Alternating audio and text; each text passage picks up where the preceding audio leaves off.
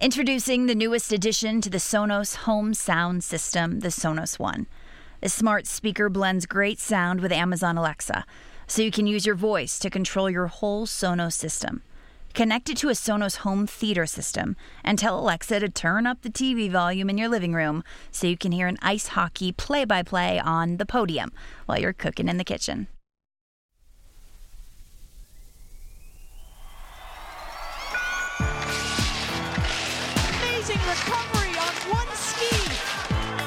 And young lady again will take the podium. From NBC Sports and Vox Media, this is The Podium. So let's get into the head of Shaun White. The Shiffrin of the United States. Lindsey Vonn, this is her chance now. And I'm your host, Lauren Shehadi. In today's episode, we sit down with Chef Dave Chang, founder of the Momofuku Restaurant Group, and restaurateur Lucy Cho. We've got their take on street food in Korea, misconceptions about Korean cuisine, and the one dish that perfectly sums up the country's fare. Just three Korean food experts hanging out. Gentlemen and ladies, I wish you guys would bring food. I thought this interview was going to be catered. Brought a soft drink. That's all you got. Soft drink. I was just nibbling on some kimchi beforehand. We're going to talk about it. I have Michelin star chefs in front of me. I always wonder about their start. I hear your dad wanted you to be a golfer. Yes, like many Korean parents, they make their kids play golf, but my dad was a real trailblazer because no one wanted to play golf in the early 80s.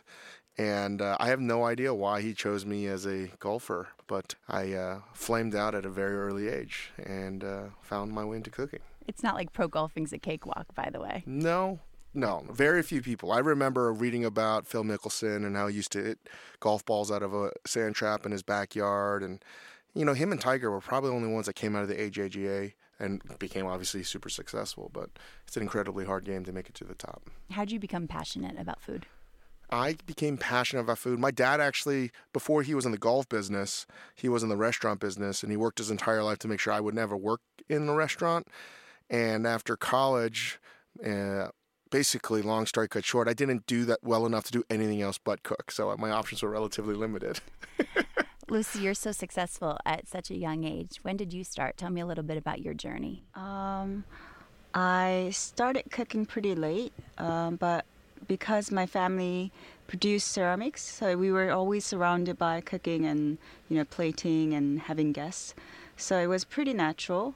Um, but I decided that I wanted to be a chef pretty like late in 2008 and 9 while I was externing in New York as a chef.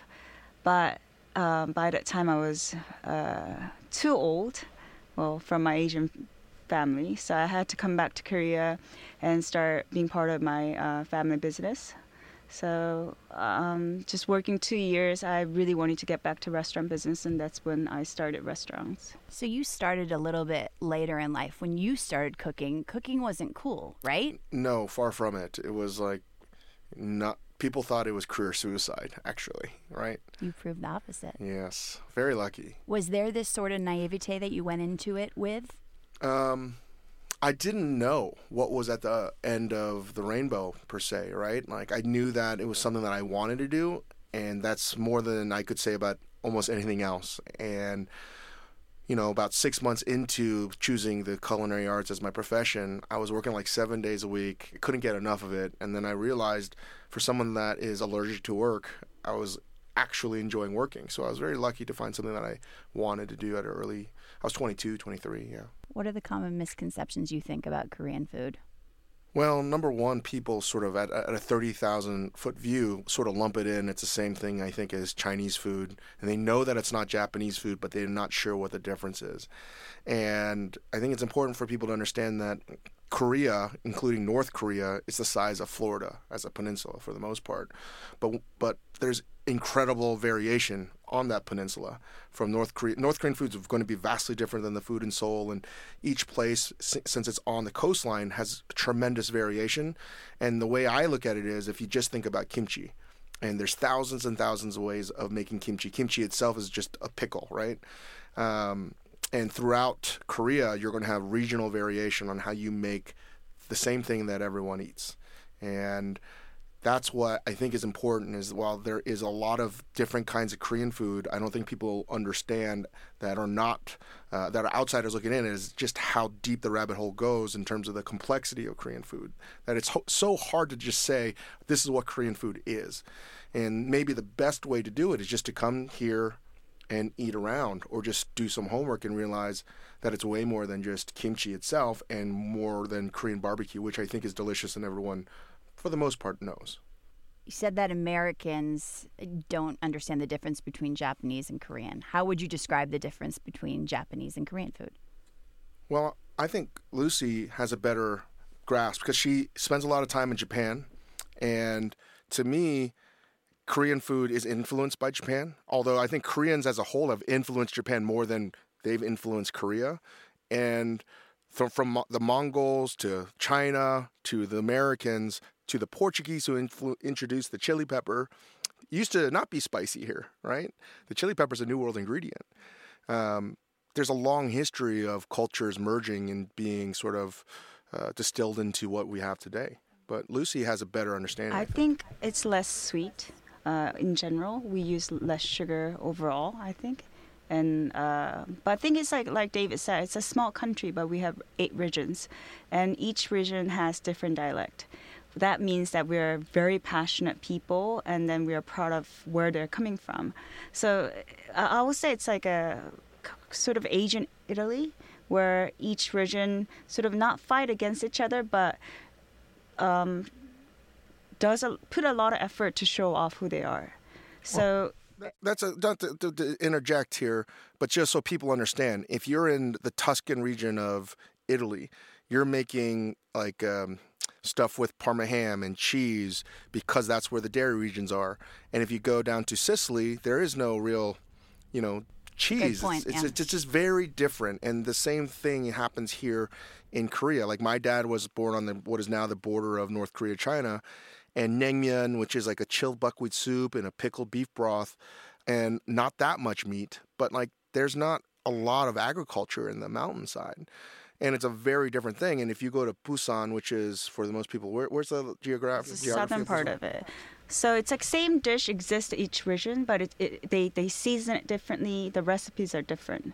So that's why we have so many different types of kimchi because each region like to make their kimchi on their own way. So, Lucy, if I was to sit down at your restaurant and you were to make me one dish to describe Korean food, what would that dish be? Yeah, Lucy, good luck with that one.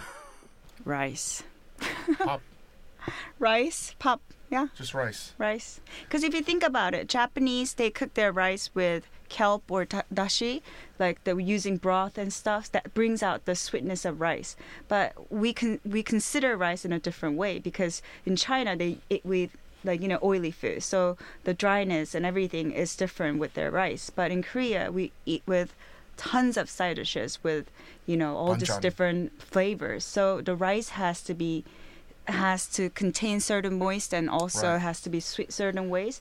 We use plain water at the same time. Controlling the dryness is a little bit different to China and Japan. And rice is served at breakfast as well. But rice in a myriad of ways. Juk, which is porridge, and then you can have it in soups. It's just rice is. I just went for the safe option. That's okay. In certain cuisines, fish is the spotlight or beef is the spotlight. I'm Lebanese. uh, We use lamb. That's not the case in Korea. Well, I mean, I think it's another vegetables. yeah, vegetables. Fish and vegetables Yeah. for the most part, because it's a coastal country for the most part. There's a lot of seafood here, preserved seafood, and Korean food. My mom will always say is like the healthiest food you can eat, because a lot of it is just like simply prepared vegetables. Um, and pickled vegetables, which are turned into various kinds of kimchi that don't have to be spicy itself.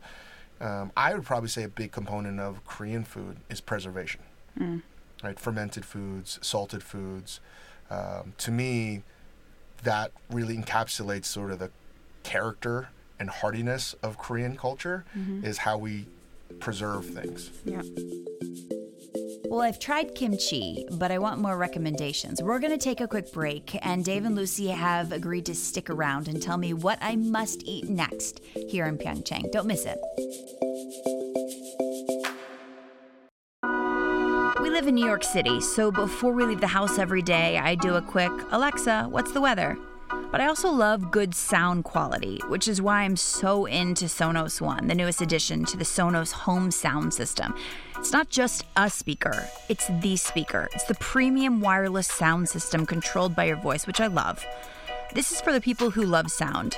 When I first got it, I was thinking, I, I have to set up this, it's gonna take a while. But all I did was go to the link, download the app right to my phone, and the whole thing really just took a minute.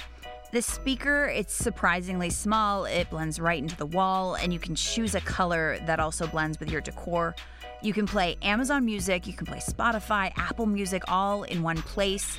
And plus, you can play different music in each room. So my kids can listen to Kidz Bop in one room, and I don't have to hear it, and I can listen to Katy Perry. Sonos is offering listeners of the Podium podcast 10% off one order of $2,500 or less for any product on Sonos.com. It's a great deal. This offer is available for a limited time only. It won't be around forever, and it cannot be combined with other discounts or promotions. So hurry up and get your Sonos One. Use the promo code WINTER10, capital W I N T E R 1 0, at Sonos.com to receive this offer. Welcome back to the podium. Today's conversation is so much fun. I'm talking about Korea and the diversity of its cuisine with Chef David Chang and restaurateur Lucy Cho. Everyone keeps saying Korean street food is where it's at. Yeah? Do I need to try it? Why? Any street food is fun. it's it's just a variation. Like I mean, sometimes I walk around and see street food and see how we evolve as a culture, because it, it's it's sort of like I think it's it's a mixture of everything. Cooking didn't used to be trendy. Now it is. There's this whole celebrity chef movement. Good? Depends on who you ask. I'm asking you. Um, well, I don't love the word celebrity chef at all. But you are one? Yeah, but I wish that someone would say a different name, as in like. like Rich chef? No. Well, like you don't call like a very successful ball player. You don't say he's a celebrity. You just say, hey, he's a really great ball player, an all-star pitcher. To be fair, if I was a celebrity and someone called me a celebrity, I'd be like, yeah, yeah, yeah, I am. Why do you not want to be a celebrity? But, but I think it's interesting to note because people call something a celebrity chef because historically no one cared about chefs in general, and the only chefs that were knowledgeable to culture were people on TV. So isn't it a good thing that people care about chefs? I think it's great. People care more about food than ever before, but I think most people would rather just be called a chef. You're this powerhouse, and I read that almost everything I've done has been a failure. Hmm. Lucy, has almost everything he's done been a failure? No. you, you say that like there's some, there's some sort of truth. No, because I think every business is some sort of failure. Like you, you know, you as a business person, you, you think of some sort of like you know evolution and models, and you start and you see a lot of mistakes, you know. But it, it sort of piles up into like you know a homework that you need to like clear up, and you, you keep moving on. I think How many restaurants do you have now? We have quite quite a few, but I would say most of the things we've started have failed. And I live in a world of sports analogies. That's how I just define my life. And almost every restaurant, we've lost like the first, you know, four football games, right, or the first like twenty in baseball, and everyone's like, "Oh, these guys, they're they're they're they're, they're washed up. They're never going to make it." And yet somehow we always make it to the playoffs. Long story cut short. And that's all that matters. Yes. Yeah, it always influences, you know, and I think I don't know when you opened Momofuku, I think I was in college. So uh, it was just interesting to see Asian chef like opening something up and and to me it was in, like exciting because I lived in Japan and lived in Korea and f- for me to live abroad for a very long time it also confused me as a what to do you know as an asian person in in us and to see someone like david it encourages so back to your question like is celebrity chef good i think w- it all depends what you're famous for i think there are a lot of chefs who are doing it just to be famous i think it's wrong but if you're recognized and known for what you do i think that's very important So I've been in Pyeongchang for a couple of days. I've tried kimchi, Korean barbecue, but I need some help and from a famous restaurateur and a famous chef. Raw fish. A lot of raw fish in there. Although we're in the mountains right now, we're she very looks close. so scared. I saw my eyes. We're, what? we're define. We're what the name of the town is what Gang Gangneung. Gangneung. Yeah, Pyeongchang. And, and um, yesterday, for instance, I had snow crab. I had local like flounder uh, sea bass. I had scallops, clams, all of which were beautifully prepared. Most of which were raw, and it was awesome. So it's different to sushi. Sushi is aged, whereas Korean uh, like raw fish is not aged. So you you have a sort of chewy texture, and it feels uh, tastier. in Pyeongchang, in the mountains, there's a lot more barbecue and and soups and stews, like heartier, are the equivalent of what you imagine like you'd eat at a Swiss chalet, right? Heartier food that you could have to rejuvenate yourself after a long day of skiing, après skiing, and then um, down by the coast, which is about a 30, 40 minute drive, only 20 miles away. There's just some of the best seafood you could possibly get, and eating it raw is no is actually like way it's, instead of eating it with wasabi, but they serve it with gochujang. Gochujang is one of the mother sauce mother ingredients of Korean food, and it's fermented chili paste, and it's delicious. And that's it. And with rice, and you can have it on. So imagine this: it's almost like the precursor to poke, but way better, way way better. So, all these fans, all these Olympians here in Pyeongchang, what do you want their takeaway to be of this region's food? This is the best food they've ever had anywhere. Awesome. Fun food that you can cook yourself. Very cool. It can seem foreboding, I think, if you're you've never seen anything like this before, but it's not exotic. It's actually like very, very simple food done extraordinarily well. And it's no different. The only difference is, is that it's not being served to you on a you know little nigiri of rice with a thing of wasabi, but it's all the same thing for the most part. Everything I've had here is delicious so far, so I'm excited to try the rest. Lucy, David, thank you so much for your time. We appreciate it. Thanks for having us. And that'll do it for our show. A special thanks to Brandon McFarlane, who composed our theme music. Our show producer is Jonathan Hirsch. Our senior producer is Jillian Weinberger. Our executive producer is Nishat Kurwa. Find more episodes of The Podium on Apple Podcasts. You can watch the Winter Olympics on the networks of NBC, and you can stream every event live on NBCOlympics.com and the NBC Sports app. I'm Lauren Shehadi. All right, so Sonos speakers are super easy to set up, but if you just don't even want to bother with that, you can have someone else do it for you for free. How awesome is that? That's right. If you live in any major metropolitan area, Up and Running will have a trained expert deliver and set up your system absolutely free. Just order from Sonos.com and select Up and Running at checkout if you qualify.